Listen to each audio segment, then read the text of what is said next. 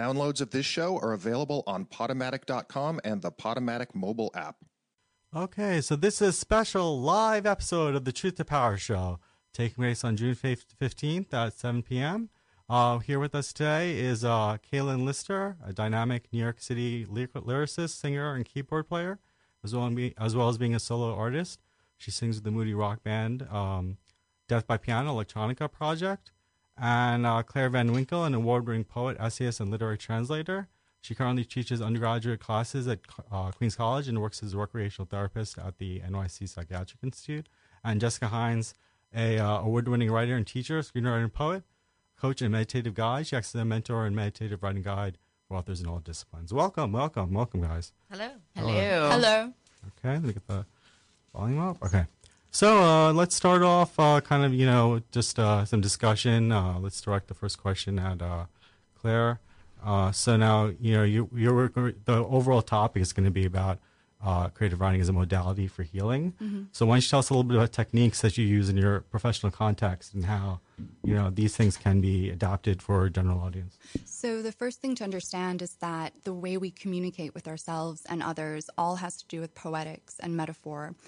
And we can examine the way that we think about ourselves and our lives, not in terms of good or bad, necessarily positive affirmations, but just how do we think about things. Um, writing can be healing if we journal not just to have a catharsis, but to examine memories in a new way. So, writing poetry can be healing because it allows you to shift the way you use language in order to reconceive of past events. Yeah, and I think it's interesting to, to call attention to the distinguishing word poetics and poetry. Mm-hmm. Um, if you can just brief, uh, maybe I can you know, briefly just say poetics is and poetry Okay, is. Yeah. so poetics is um, it's similar to rhetoric, but kind of equal and opposite. So poetics means that, at least to me, it is a kind of language that is meant to have an effect. But it is so basic to our society that we, or all societies, that we often overlook it. Everything is metaphor. Every single culture has a metaphor of up good, down bad, light knowing, dark not knowing. All of these things, um, do you get the idea? Uh, are you talking around a subject, head of the class, top of the heap? All of these things involve spatial representations that are technically figurative language, which is the root of poetry. But the broad definition of figurative language, which is, in my opinion, language in general, is poetics. Good, good. So, Jessica, you teach meditative writing and act as a mentor to screenwriters. What are techniques you employ to uh, kind of empower your students to view their drafting of screenplays as a methodology for self-discovery? So, you know, you have, they're coming in, you say, I want to technically, and maybe they're, they're kind of technical oriented, but you want to get them to that. Yeah, it's funny that um, uh, closer to the mic. Yeah. All right. Um, most people, when they find me, they are at a place in their life where they're like, I either need to go to therapy, I need a divorce, or I need to write a screenplay. Or all three. And All they three, yeah. and they think that the screenplay is going to be the easiest. It's going to be the easiest one, and I'm like, it's not. But um, most of the time, people er, who in the middle of their life find themselves attracted to storytelling in this form is because there is something inside of them that needs transformation and healing. And they're not the type of person to walk into a therapist's office. They're not the type of person to go to yoga, to, you know. And when I was one of those people where I really did not you know, I was like, I'm not woo woo. I'm not healthy. I'm like, you know, I'm just a crazy bitch and I want to live a crazy life. And through the writing, I found it that it allowed me to transform myself through going back into the stories and the stories that I used to tell myself. Um, because every time you revisit a memory, and this is true, every time you visit a memory, you change that memory. And so when you're writing, you're you're taking this emotional truth that you've been through and you're putting it into characters and and a world that is different than yours that allows you to play out different variations and essentially rewrite and heal the trauma that you've been through. And the reason why I love working in screenwriting is because you know, there's a lot of great people who are doing therapy. My sister, my best friend, they're therapists. Um, but there's a lot of people who would never walk into a therapist's office, and so even though I'm not doing therapy, I know what I'm.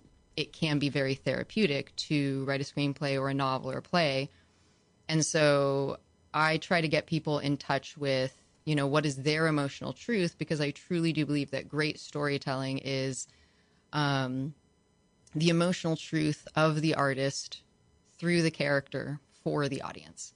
Yeah. Um, and and it's just it's a great distancing technique that allows you to rewrite and dive into the trauma of your past so that the things that you've been through, you know, it's like you've been through shit. You get to turn that shit into fertilizer, and in that fertilizer, you get to grow something beautiful, and it makes it all worth it. Yeah, I think it's such a great and uh, woohoo, you know, like woo, you know, so really great. So, um, what I'll say to Kaylin is like, can you give like a, an example of something that kind of uh in which you kind of really had the eureka moment or maybe a breakthrough where, you know, in, in a work you kind of were able to connect with the your power truth or the healing or something like that or an illustration of that because I think sometimes you know we kind of we you know both Claire and Jessica had a little bit of theory so I try to think about the practice yeah. Sure. Um, as a as a songwriter who works both by myself and with other songwriters, there, I mean, it's always a healing process. And whether I'm writing in the first person or about somebody else's experience, um, there's still always my experience in it um, as well. What's been really interesting in terms of my most recent project, Death by Piano, uh, working with Grey Wolf, is that often there's already a framework in place what some of the music is suggesting the story is even what a title for an otherwise instrumental track is suggesting. And having to work off of that idea which is a very playful thing that we all do in terms of creative types of exercises but then allowing myself to take that further to places that I might not have on my own when I take create something from scratch that's completely mine and that's allowed me to go to some places that uh, are potentially were easier for me to avoid because I wanted to. Yeah. and so there's been a lot of a lot of truth telling within this process, sharing this creative volley back and forth. That's interesting. One thing I just want to kind of picked up a thread on that is that you know sometimes you know jotting out and brainstorming, we get up titles and ideas and uh, frame it in a certain way, and then uh, connecting with Jessica was saying about distancing. So like then the the idea is like we have it unfolds almost in a way kind of independent of what we our preconceptions were because that idea has a logic to it, internal logic. And uh, one of the premises or foundations from improv is you know if these premises are true, what else is true?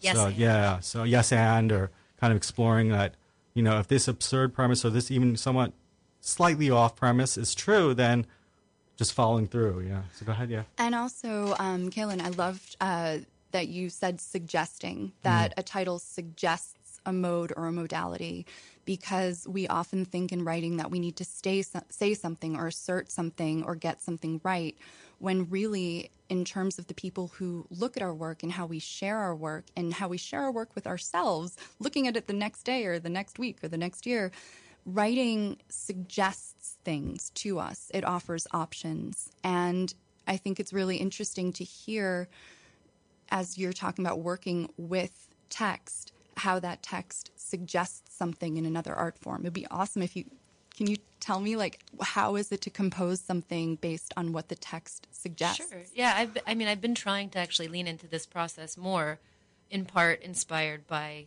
the David Bowie show at the Brooklyn Museum. I mean, he's done something that many art, other artists have done as well, but he worked with a computer programmer in California to plug in lots of pieces of text, whether it was poem, uh, current events, uh, textbooks, whatever it might have been, and have had it basically spit out new text um, not according to any special algorithm aside from let's jumble the shit out of this. Yeah. Um, and I think that's kind of amazing in terms of sparking new ideas, getting out of our own ways, and not just rewriting the same thing over and over again.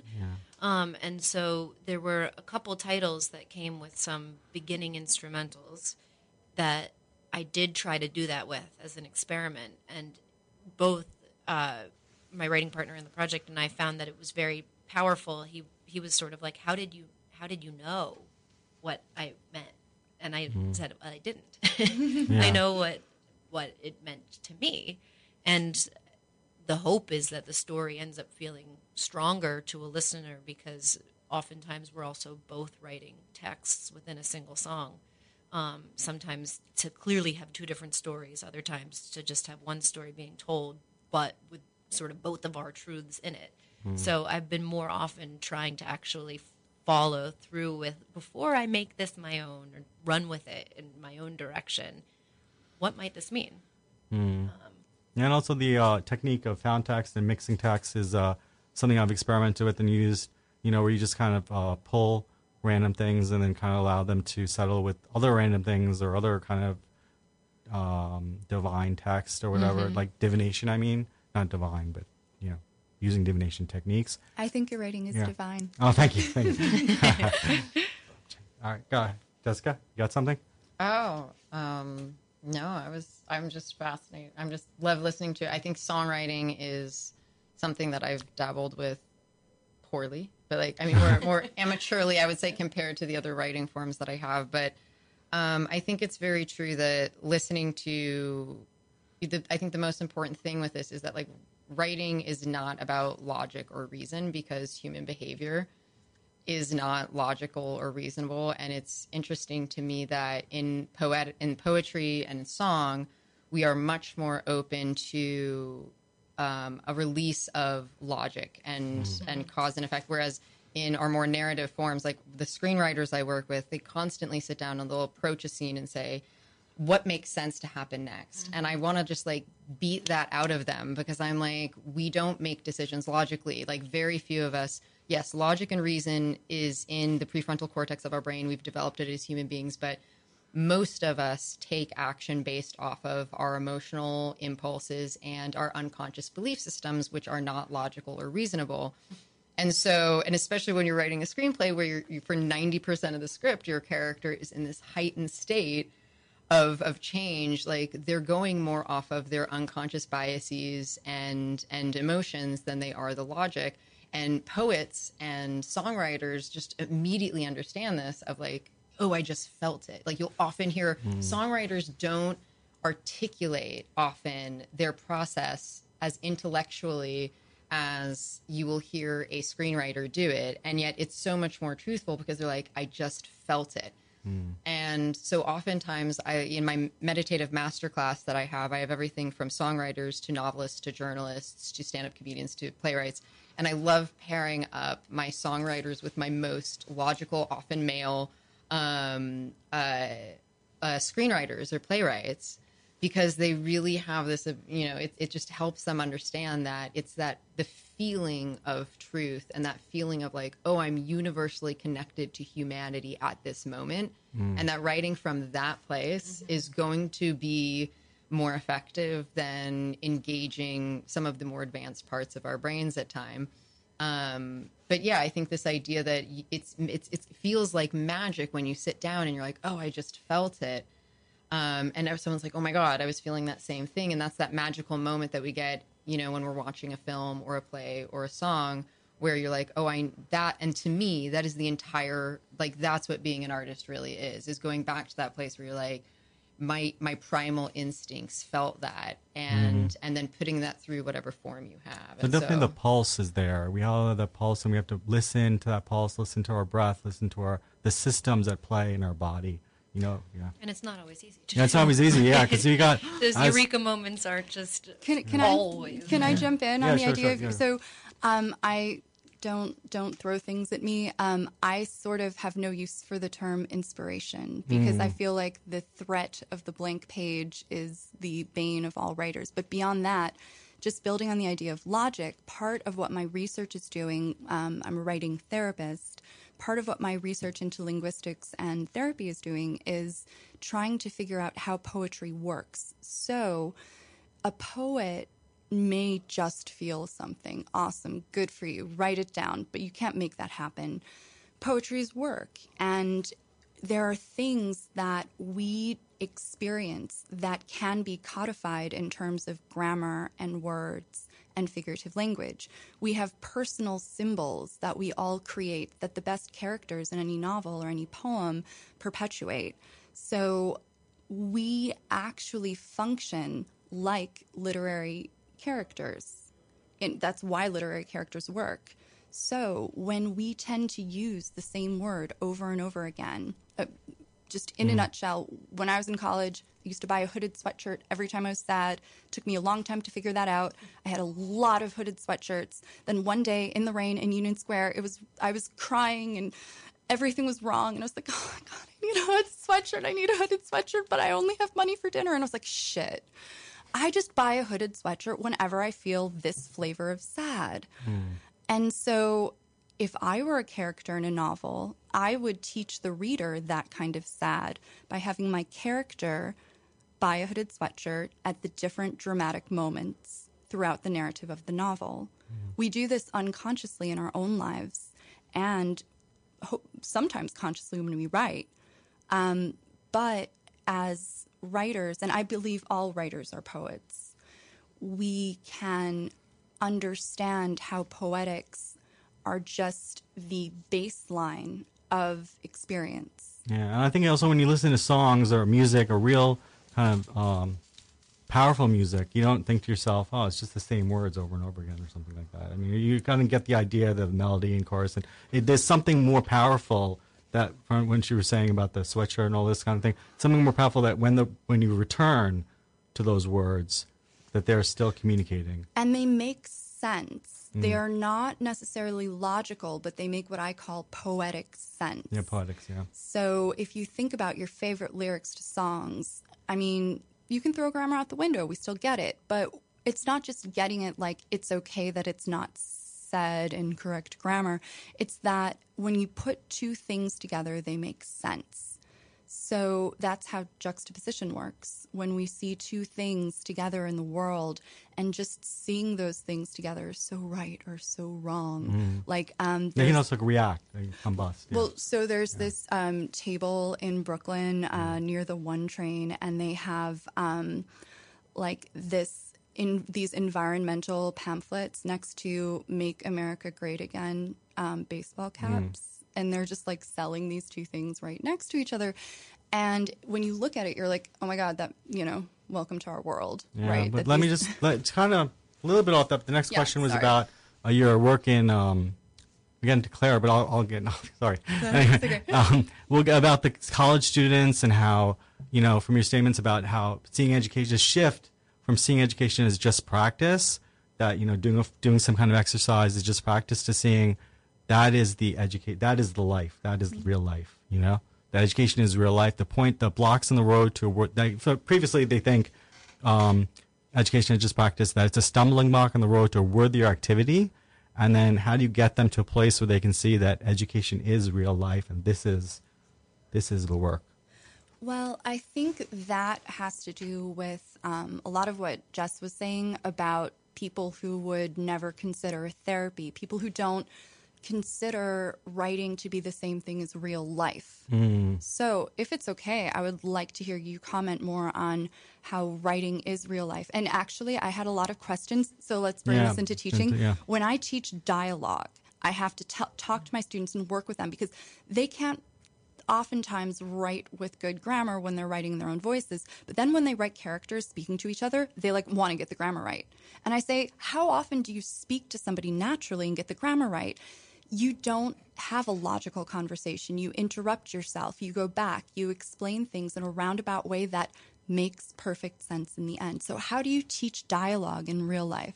Meaning is- they're the same. Yeah, that is an awesome question because dialogue is one of my favorite things, and as screenwriters and playwrights, like it's it's the thing that a lot of people stumble on because bad dialogue, holy shit, like nothing is worse than some dumpy exposition where it's like. Oh, hi, Angela, my friend of 12 years. I'm so glad we're meeting at a regular Sunday brunch. Um, and I think this comes from the fact that, um, and it is, I think, therapeutic, but it's part of the artistic process. Is I'm like, listen, these characters don't know they're in a film, and so the psychology. If you're writing a scene and you're writing it, if your first draft you're writing it for an audience, you're already fucked. Sorry, I don't know if I can say that on my Um, I have a foul mouth. I'm a crash shaman for a reason. Um, But I'm like, you, the audience, they don't know they're being watched. I don't know. Well, actually, now I know I have an audience on me right now. But like, I'm my trying to forget. in that. my Yeah. normal in my normal life, I have no idea I'm being watched. So the thing that's actually motivating me to speak, the only reason that words are ever coming out of my mouth is because I'm sitting across from someone and I have a very specific intent and want an emotional experience that I want that person to have. And so in a first draft, you want to step into a character and you want to say, who are they? What do they want? What specifically do they want from this person across from them? And I would say this that if you are if you're a dramatic writer, write this down. If you define dialogue this way for yourself, I promise psychologically dialogue will be easy for you for the rest of your life. The definition of dialogue should be for dramatic artists an action your character takes to get what they want from the person that's sitting across from them. Yeah. And you also, one of the things that I consider with my students is what does your character not know? What information does your character lack that mm-hmm. will change the dialogue? Because oftentimes, at least my students, if they get the idea of motivation, they somehow like meld the idea of an all-knowing narrator with mm. like the character knowing exactly what he or she wants. Mm-hmm. But there's always the unreliable narrator like we are in our lives all unreliable. Which is which is why for me you know i think that th- in the meditative writing method that i created the reason why i did that was because when you go into that meditative state you find yourself mm. only capable of seeing and experiencing what that individual character is. And so that's a it's a very visceral way of putting you in the position of the character rather than an intellectual approach. Because i just know that like when you tell people consider what you don't know and then suddenly you're actually thinking about it more. It's like saying don't trip don't mm-hmm. trip don't trip. And then the next thing you do is trip. And so i found that i can't teach people intellectually. Like i was like i've got to get them to a place where i'm working with their bodies and their mm-hmm. unconscious minds. And so i found for most of and not all my writers i have two, i have two writers that i would never do my meditative writing with because it's just not good for them Yeah. but most for most of my writers you know um, and this is everything from emerging to you know half my writers are professional tv writers and producers on shows that really do need help getting back in touch with their creativity that like using something that viscerally limits their understanding to that of the characters really helps them write from that perspective And I also say, I just want to say one quick example. You know, when writers are kind of writing and only write collaborative writing, but then also the performance of the writing, which some most people see as separate. But uh, the uh, what you were talking about, um, just to follow the thread of like, you know, in the show, we kind of somewhat aware there are listeners and all this kind of thing. But the the um, performers performing and kinetically enacting the the stuff, the written stuff, therefore it creates a kind of a a different, slightly different kines- kinesthetic experience, might you say, than uh, that is a little bit more performing performance. You know. So go ahead. just to bring it back to your original question, Yeah. um, the idea of how do we see writing as something real, something that is part of our experience, um, it is exactly that understanding that our current perspective can screw with the way that we're trying to write. One of the things that I do, um, and this may be similar to something you do in meditation, I don't know, because different take for everybody, but I have, when my undergraduates write about themselves as though they are characters and they're limited to dial limited to either just dialogue or just physical description and they have to consider what that character would know at the time or when they break down a text and say why is this character making this stupid ass mistake? Like what is going on with this otherwise logical scene that is bringing the character to this point it kind of brings an element of vulnerability and the understanding that no we don't know what the hell's going on Yeah, I think it's true, and also with um, can I just go back to Keelan about the um practices and you know, can you cite? Uh, I wrote it down as a, a significant teacher, but uh, you know, we just go to a, a kind of a teaching moment that led you kind of to where you are today from a previous um, place I of can being. certainly answer that, but to connect a bit more with what Claire and Jessica were saying, I, I actually teach writing as well. Yeah, good, good. Yeah. everybody Uh, I, I, I tutor young kids in terms of academic and test prep stuff, which the test prep gets pretty dry, but um, I help them write their application essays, which tend to be personal narratives. i get that i do that too Yeah. And it's really fun. so I mean, hard. well, yeah, kids who are in junior high are shit writers. Like, they really, really are. they are in college too. They're, sorry, they're, sorry, my but, but they have adults such, too. Yeah. They have such. Um, they have so much to say, though. They just need guidance, and they need, especially around when they're in a process that has so much stress for them. But I do a lot of songwriting techniques and more creative techniques to help try to bring them to the moment and the memories in a way that's a lot more visceral and real. To connect with the writing, yeah. To connect with the writing and connect with their real life and take them outside of the assignment itself. And that is, it's huge. It's huge. The pieces that they end up with are phenomenal. Um, so it's, it's, Yeah. Can I ask a question about that? I'm very Sure. because like um a few of my writers also do that. I don't work with with as far as I know, I don't work with anyone under the age of 18. I don't know. People can lie. Um, but um, I work with a few people who've done that type of work. And, and the thing that I think is very common between like a screenplay and a personal essay is like getting rid of that desire to do something right and mm-hmm. just connect to what your personal truth is and knowing that like if you just put your authentic truth on the page that that will actually get you further than trying to actually please someone. And i think especially kids are taught so much that like you need to please you need to get right. And i mean adults are just really big kids. And i mm-hmm. work with like i have a i have a 55 year old doctor who still to this day, you know what I mean, is just like trying to please his parents.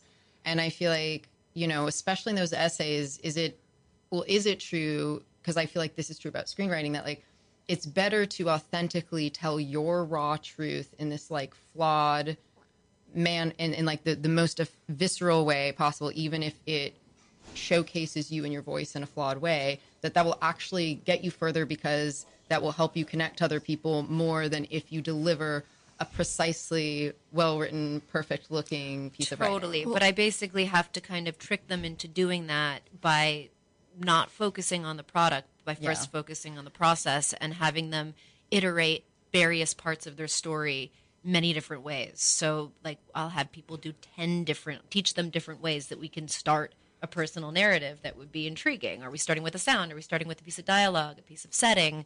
um, a character description, a definition, a strange fact, whatever it might be, and have them do every single one of those or every single one of those twice. So suddenly they're sort of lost in the exercise, and then we start to go through and we're like, well, that's really cool. And that connects with its other piece. And in the end, they are very surprised that this product is authentic, but we're not. We're not trying for authenticity is just this big abstract idea. Can I ask? So, following on what you just said and um, Jessica's question, um, one of the uh, the common application, you know, question, just the ge- generic question is one thing that has been a challenge in your life, something you have overcome. So, the prescribed, what are you vulnerable about? How do you come? How do you have students who have grown up thinking I have to be perfect, I have to be better than everybody, I have to present this correctly. I understand the idea of working toward authenticity, but when the prompt itself is asking you to show to win this position as a lot of students think mm-hmm. about it by displaying weakness how do you approach that? Because i'm still trying to figure it out Fortunately, they usually have multiple prompts, and I'll only settle on that prompt if it seems like somebody has a story that they're willing to tell. I, I think just on a quick that because I, I think that can clue back into like you know any type of writing which is i really you know the thing that makes us connect most to people is vulnerability. And it's mm. and that but that vulnerability has to be very different for that person. Like it's easy for me to sit here and talk about um, twice in my life i've been seriously suicidal you know what i mean i have bipolar i have add i have dyslexia um, you know i've been raped twice in my life. Like I can talk about that. That's not actually what makes me feel vulnerable.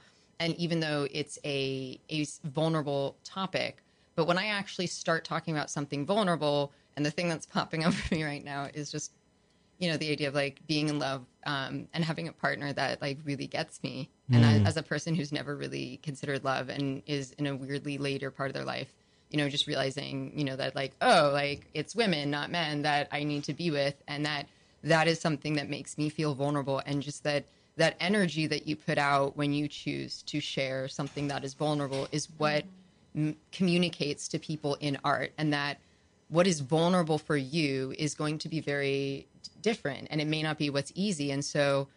I think, you know, the way I talk to my writers is I'm like, listen, like, if you want to communicate, if you want to connect, if you want a producer willing to put $100 million into your project. Vulnerability is strength, and vulnerability is the thing that will actually unconsciously drive people to emotionally be like, I need to work on this project with this person. This is an authentic voice. Mm-hmm. And so I just tell my writers, like, let's set up a schedule and practice in a safe place. Let's practice vulnerability every single day for a month and practice bravery and practice compassion because those are the things that will actually process based get you to be able to sell a screenplay. It's Yeah. not the craft. Thank you, thank you. And also, I just want to say about the scientific. Uh, the next question is about um, scientific versus mystical. And I know Jessica does a lot of kind of inter dialogue with Yeah. uh, these modalities of very heavy science with heavy with heavy mystical, heavy meditative, and how do they combust or how do they interact? I think, you know, perhaps it's the bipolar part of me Mm. that was like, um, but I, I started working with writers and I started looking at my own practice and I was like, this is a very mystical, magical thing. And that's great. And, but then I started teaching and I think it was actually my own insecurities where um, I knew that it worked for my writers. I was seeing these writers do better. Um, excuse me. But there's always a part of me that is just like, you know, but you know, but like you need to do it yourself. You need to prove it. yeah. And so I just started researching because I, knew that like when someone else wrote, you know, Emma's sad because her parents are getting a divorce, and I wrote, you know, you know, Emma cries. Her father pulls her away from her mother. Tears stream down her face, and I was like, I, I was like, why does this sentence get more emotion out of my reader. And so I just started doing research in in neuroscience, and I was just like, I've always been fascinated by the brain, and I started doing, and I, you know, then I discovered mirror neurons, which is this fabulous thing. Look it up, Google it, um, and essentially, I realized I found a way of like, you know, I'd been writing like this for years in my screenwriting because I knew it got the effect that I wanted, but I found that I was like, oh, if you write it this way, it activates the mirror neurons which activates the you know the nervous system of the reader so that the re- person reading the screenplay actually physiologically goes through the experience of watching the as if they were watching the film. Mm-hmm. And i just continued that research and i just took i just took all the instincts i had and all the things that i did as an artist that had proven itself and I just went into psychology, behavioral economics, and neuroscience, and I was like, let me find the scientific explanation of this. And that was, you know, seven years of me. And so now a lot of my teaching is I will start with the mystical if it's a meditative class, and then back it up with the science. And if it's mm-hmm. one of my craft class, I start with the science, and then mm-hmm. I I drag them into the mystical because it's the same thing. Science and art is exactly the same thing. It's asking like, why are we here? And what are we supposed to do? So with Claire, I Socratic know I just want to just bounce off one quick thing in the next question about the um, unfold. Like one, I did this uh, prompt with you Mm-hmm. very recently, where you have a need to know basis uh, unfolding of uh, steps where the participant. The one we did the one we just time? did last week. Yeah, So for you to know. Yeah, if you could tell the actually, you, I'll let you tell the what the prompt is or the experience. You know, from your side, but I'll tell from my side quickly. Yep. That uh, you're giving kind of very simple instruction of step one. You follow the instruction and you don't know where it's going, or you kind of have a vague idea, and then slowly then you give step two, step three, etc. Uh, by the end of it, it, you know, you kind of instruction to like tie it all together, put a bow on it, and that is the you know, you kind of produce a much better material than had you been given it top heavy. So that. So Yeah. just to um, the clarity to bring to that, um, and it also builds off what Jessica's saying, and I, I want to connect it this way.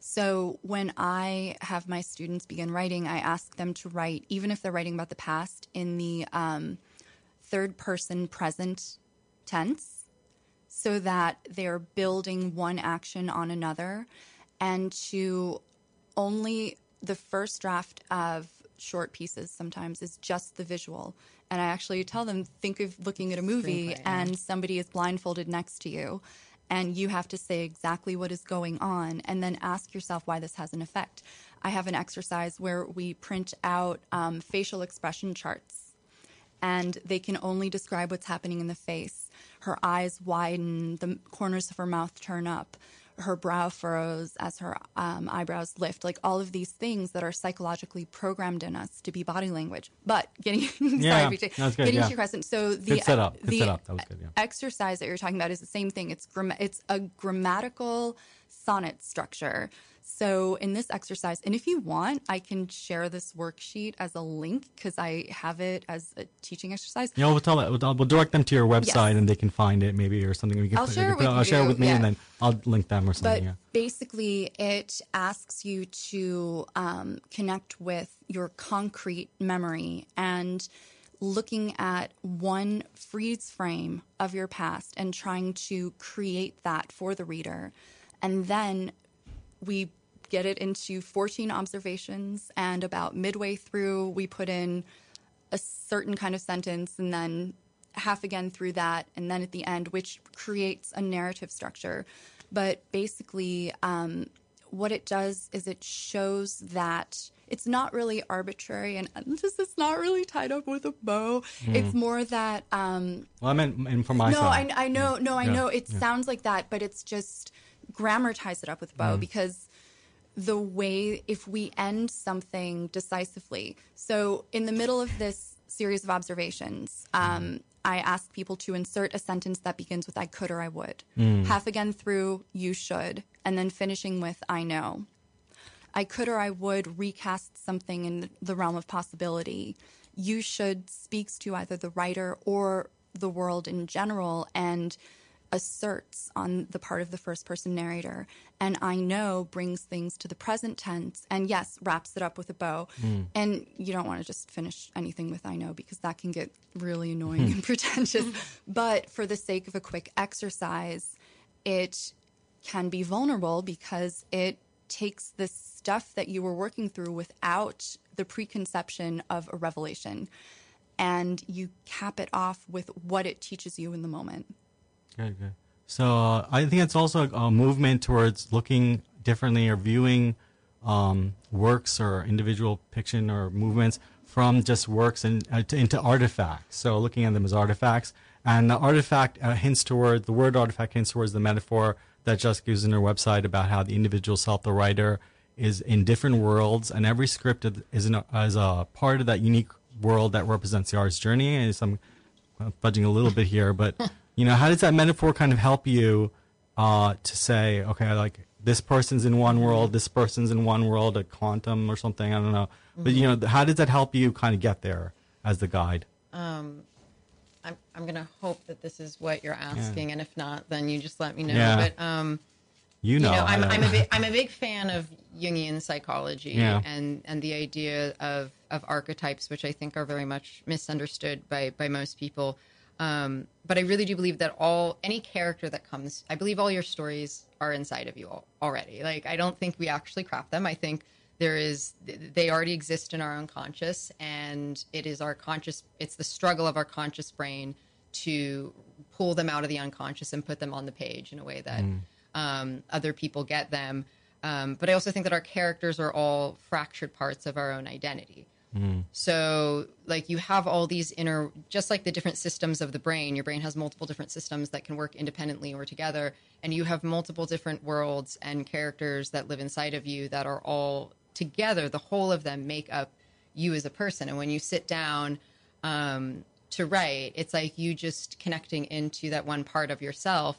And I do think that the most effective tool for selling a piece or for communicating on a mm-hmm. large market, which is the same thing really, is to search for the part of yourself, that fractured part of your identity that has had the least opportunity to show itself, to reveal itself. And the reason why that's most valuable is because what is repressed in the individual is often repressed in the society. Mm-hmm. And what is repressed in the society is what art is about. It's what we are yearning for. It's what we are dying to watch in a safe environment. And entertainment, I say with air quotes, or comedy is a safe place for us to reveal the parts of our society or our, our souls that are the most repressed in hopes of integrating them into our whole self, which is why of all the, all the shows that are the most popular that have been running for the longest time, Law and Order, Law and Order SVU is the most popular one, and it is about abuse towards children and sexual abuse. And those are two things that are extraordinarily repressed within our society and our culture. And it's why we enjoy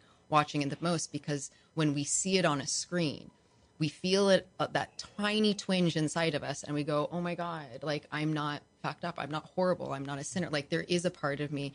And so, like, this idea that as artists, our obligation or our right is to hold up a mirror to the most repressed parts of our society, and knowing what those most repressed are, parts are of our society comes from just looking inside of ourselves.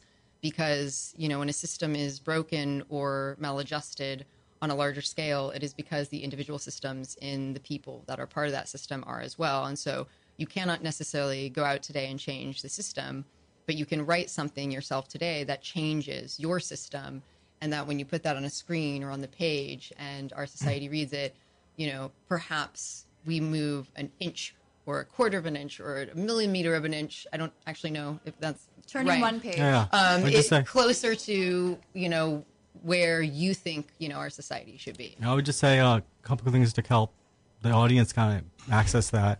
You know, that one is that uh, sometimes the, the traditional knowledge or traditional wisdom or traditional methodology is, you know, you give them what they want. So when you sell, when you're in sales, you're trying to give them what they want, right? A lot of people do this. This is the, tr- you know, kind of the trajectory of a lot of salesmen. Mm-hmm. But, uh, you know, real salesman knows that they, they'll sell you what they got. You know, like you're mm-hmm. going to want whatever they got and they're to, they're selling it to you. They're going to create that need. And then 10 years down the line, everyone wants an iPhone. and you know, as a salesperson myself as someone Yeah. because like, i listen i've run multiple mm. writing you know uh, schools and i can tell you right now it's not about what people want it's about Yeah. what they need the vacuum where there? Mm-hmm. where there's a vacuum you know they'll buy it i guess and so. and I think well the thing the thing with Yeah. the thing with thing with sales and also when you're working with characters though is that Mm-hmm.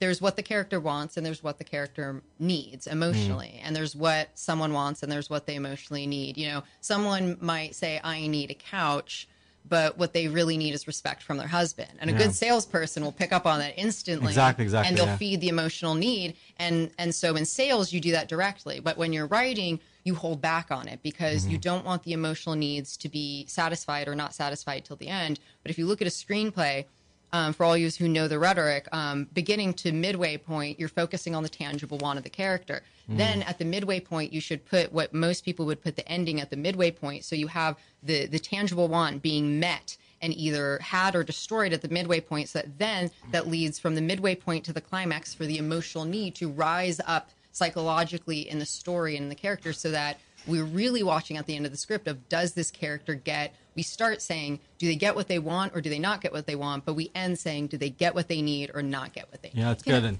can I just say yeah. that's the like the same premise as the I could I would in the middle, the you mm-hmm. should half again through, and the I know at the end. It it's grammar forcing the narrative arc that we desire in terms of raising the stakes, coming to a climax, and then resolving in some way, shape, or form. And just to clarify about also about the the which one of the threads is about um, the need and finding that need, meeting that need, and connecting it with the uh, the you know kind of connecting with the product you're producing and and you know how we're fulfilling that. Mm-hmm. You know that's the key, I think. Can, can I Yeah. ask a question I've Sure, been sure. wanting to ask of, Sure, sure. of Kaylin? So yeah, go ahead. Yeah, We've been breaking down. I, I I have been breaking down language forever and finding the meaning in it. And um, the one one thing that's always intrigued me is the idea of a musical phrase. And I'm also I used to be a dancer, and the idea I I'm mystified by how people can compose music, and I'm wondering what it is to you to comp- I don't even know if this question makes sense, but what is a musical phrase? What does that mean? Because I'm thinking of like, you know, in terms of a grammatical language phrase, and I just want to know how that translates.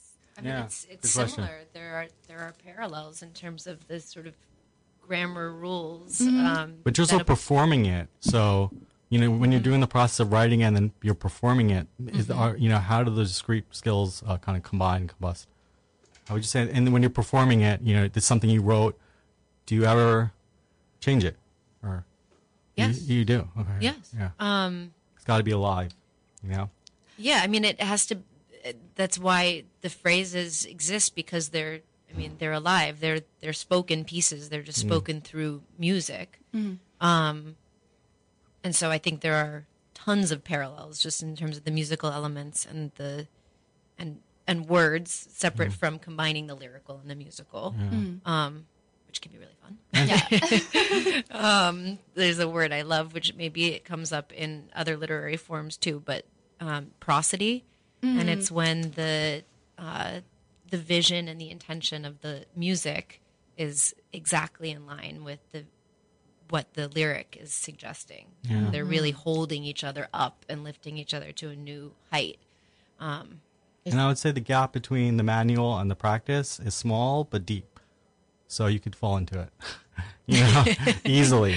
I Yeah. love that that's called that's called prosody as well, Yeah. um, because that just goes with poetics and the idea that these these ways of thinking about the story we tell ourselves as life permeate beyond writing into all kinds of art, and art is all mm-hmm. kinds of existence and mm. experience. And it's really, I think, about then the the agreement of the content and the context, each one helping each other to the highest level. And is, Yeah. is that a support? Because like I've the, my little experience with with songwriting is finding the pure joy in um, actually the like the the clash of the lyric and the sound. So like I will often put like a bouncy ukulele like dun, you know, Yeah. and then it's with like life is terrible and I want to die. Um, and I just I'm fascinated by how like people sit there in the audience and they're bouncing up and down and and then slowly some of them start to listen to the lyric and they're like, wait, what?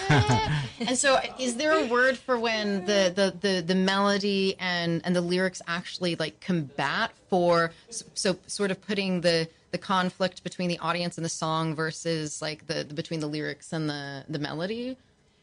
beyond just the intentional contrast, it can be really uh, hilarious and sometimes just really powerful. Sometimes that's actually Yeah. the most powerful vehicle for Yeah, the me, Uh, me, methinks the lady doth protest too much. you Yeah. know? But I can say, growing up, we always had that urban legend about if you played uh, White uh, Def Leppard or what was the music band that you played backwards, they would sing the devil lyric.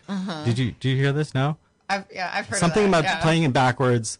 You know. Anyway, the point is that's an illustration of how you know revisiting song lyrics that are classic and saying they have a completely different context than you thought they did is Mm-hmm. an illustration of pulling the rug under your feet that you were just uh, Yeah. theoretically describing. Well, I, I just, um, the idea of the music contrasting with the lyrics, I think that in poetry, that would be the tension, the poetic tension. And in psychology, it would be cognitive dissonance. Yeah, and all, in comedy it would be awkward. Yeah. and also, and also in my life. Be awkward. It- it's also called my life. That's that's my personality Sorry, in general. be awkward. It's yeah. There we go. yeah, sorry. that wasn't awkward. No, awkward. No. oh God, sorry. anyway, uh, uh, let's see. What was the last question? Okay, so creativity and rituals and routines. So how strict are you to keeping with a routine? Uh, anybody? Uh, how restrictive are you in your approaches to producing your work?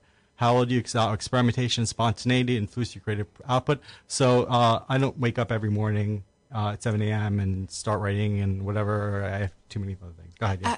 Uh, you should. I should, Right yeah. first thing in the morning. Yep. Yeah. But wait, wait. What you should do is keep your notebook by your toothbrush. Mm. And every day when you write up, when you wake up, write up, same thing. When you wake up, write, I'm about to brush my teeth. Mm. C- commit to writing one sentence a day. Date it. I am going to brush my teeth. If you do that, then you are observing the first principle a writer writes. No matter what the hell goes on for the rest of your day, you've written your sentence. And this is something that works that I use as both a therapist and a writing teacher because there's something about looking back through pages and seeing something on the page date after day after day consistently. And I find that a lot of writers, including myself, I mean, I came up with this because I suck at keeping up a routine. Um, whether I'm busy or just going through a time of blockage in my creative life. So, this is a way to give yourself a discipline without setting yourself up for failure. Yeah. And also, you need to learn to write badly, and then you can sort of chill out and see what happens naturally for you. I will I will confirm that that absolutely like the the only different the biggest difference between professional writers and non-professional writers is that professional writers just understand and accept the fact that they're going to write shit 90% of the time and that it's just a vending machine. You just have to you just have to buy 25 Fritos before you get to the Snickers. Um, is the metaphor I like, but I would say to to double down on that, I believe yes, like writing every day for that. Um, I've got a good article on the neuroscience of goal setting and habit building. So if you guys go to the science and art of writing.com and go to the articles and look up goal setting, there's like a really big article I have on there on that that I think will be helpful. Um, and I would just say the one thing here is that a lot of people they feel like the reason why getting into a habit is hard is because especially for New Yorkers, our our daily lives change so much and we go in and out of phases and most people they get a good habit going and then they have a shift in their life and everything falls apart. And so I would say that, you know, going with the flow of your life and saying like I'm going to create a system and a habit system and I know that eventually something's going to happen that's going to change, and that then I need to reevaluate that system. And I would say that on a weekly to monthly basis, because my life is so hectic, I I have to change my writing approach and my had, habits. But I the thing is, I don't beat myself up for it because I understand the neuroscience. Like I understand chemically what is actually happening, and and so once you actually understand chemically what is going on for you, you will spend so much less energy beating yourself up and questioning am i meant to be a writer? Because i'm like hmm. oh my god if you were a baseball if you're if you're a pitcher and every time someone hit your fastball you stopped and questioned whether or not you're meant to be a pitcher Yeah. you would get fired. Like you know but writers for some reason especially you know emerging writers they just they they you spend all that time you spend questioning yourself just because you fall off the wagon of your habit.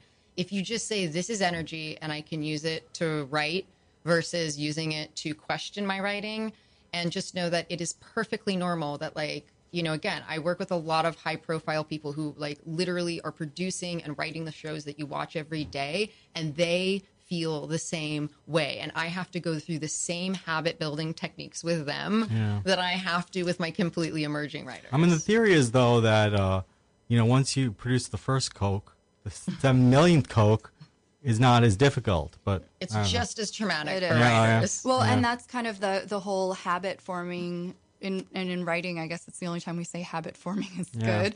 Um, but pairing that with something like brushing your teeth, it makes it mundane and it reduces the anxiety attached to like writing Mm-hmm. with a capital W. Yeah. So in that way, it's like the basics. you're really doubling down on the the dental hygiene of americans Oh, right yeah. now i think Well, Well, I think the Coca Cola has been Yeah. You're suffering. assuming that people are brushing The their backlash of I am dentists. about to, so I'm about to get out of bed. Well, I don't want to underestimate Almost- people who are already beating themselves up. Give me a break. I just, I just, you just made me realize that I don't brush my teeth in the mornings ever, and I'm like, oh my god. Oh well, whatever it is you do, um, it's just. All right, an- wake up, All crack right. the bottle of whiskey, write a sentence. I'm sentence. about to take a shit. How's that? oh god but uh, no but also just that that's a good point about how because i was saying the i was saying the case example of coca-cola and creating the formula and using it mass producing it but even that that company would struggle with the trends you know they're not even though the quote unquote the formula is working you know producing many episodes of Sein, seinfeld you know are still replaying all these episodes of the new episodes, you know, whatever show is on now i was watching counterpoint they're able to continue to produce these shows but whether or not that we're watching online, whether or not we're watching in uh, television, we're no longer watching. But this this still a struggle. But Can I ask how that translates to once you already compose music to practicing an instrument? So, is there a difference between practicing and composition? Because in writing, the lines get blurred between. Oh, prac- yeah. yeah. Unfortunately, Oh, I think. Yeah, there is. Um, definitely. In ter- no, no, we we were talking about in terms of daily routine. yeah, that's, right, that's right. thing I mean, it's it's clarify. difficult. It, there are many different pieces um, that I should be doing on a re- on a daily basis in order to make my performances of songs that I compose because I I enjoy all of that um, the best, and there and each one is a little bit different, and in terms of um, the practice that it entails, it's a little bit different. Does Yeah. practice, does the practicing of an instrument ever, like, does that in and of itself inspire you, or is that Totally. Okay, cool. Yes, that's what uh, I was that's, wondering. that's where a lot of new song ideas will come from. I'll just Mm-hmm. start to learn about something new, a new technique, um, a piece of theory I hadn't looked at before. uh, understanding a song structure of a song that I just heard that I really like. Um, I the, all of that actually sparks creativity, starting in just all right. Well, let me let me break down some of the craft. Let me work on some of the craft. And I, I think that's so true for because like I I'm a I'm a I'm not really like I've written songs, but I I don't like the practice of the craft of the the guitar is what I use most, and I don't like the practice of the craft. And I've never learned anyone else's songs because I was like my my interest is purely in the creation of the song, is in the mm-hmm. composition, right? So I'm not really a musician. I'm not really a, a, a, a play, and I think that I see that with writers too, where writers like I just want to write the screenplay, but they're like I don't want to learn all the craft. I don't want to practice it. And I think, you know, if you are someone who, you know, if you want to write just for the fun of writing and you do it for your personal development, that's great. Like you know what I mean. You you can do that. You can do what I do with my songs. My songs are purely for me to enjoy and to write songs. But if I were to get serious and I was like, I want someone to pay me to, to for my songs, mm-hmm.